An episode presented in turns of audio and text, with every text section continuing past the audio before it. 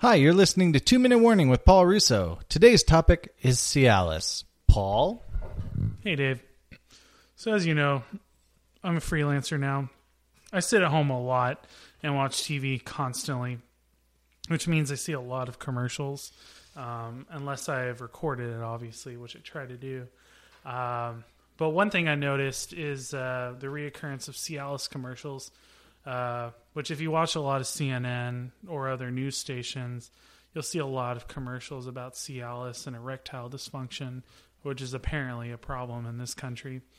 Um, but one thing I noticed about all these commercials is there's a bunch of old dudes trying to get erections doing the weirdest things.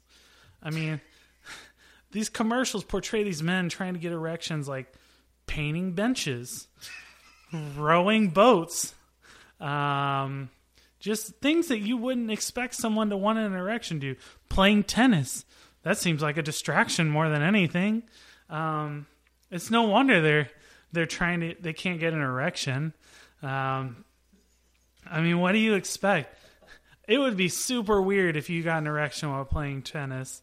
Um, so, I mean, it, I'm just confused by the commercials, honestly.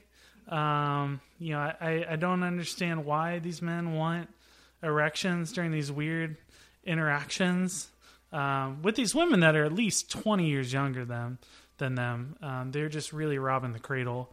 Um, but maybe that's what uh, like 30, 40 year old women are into um, playing tennis, painting benches.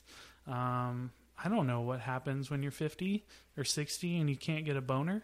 Um, but apparently, this is a problem for men who love doing weird activities with erections. Um, so, you know, I would just say stop doing weird stuff and wanting erections. Um, be a normal person and um, you know, and you won't have so many problems. So that's about it.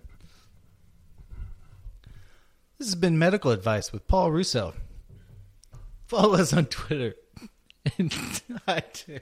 Thanks. Bye.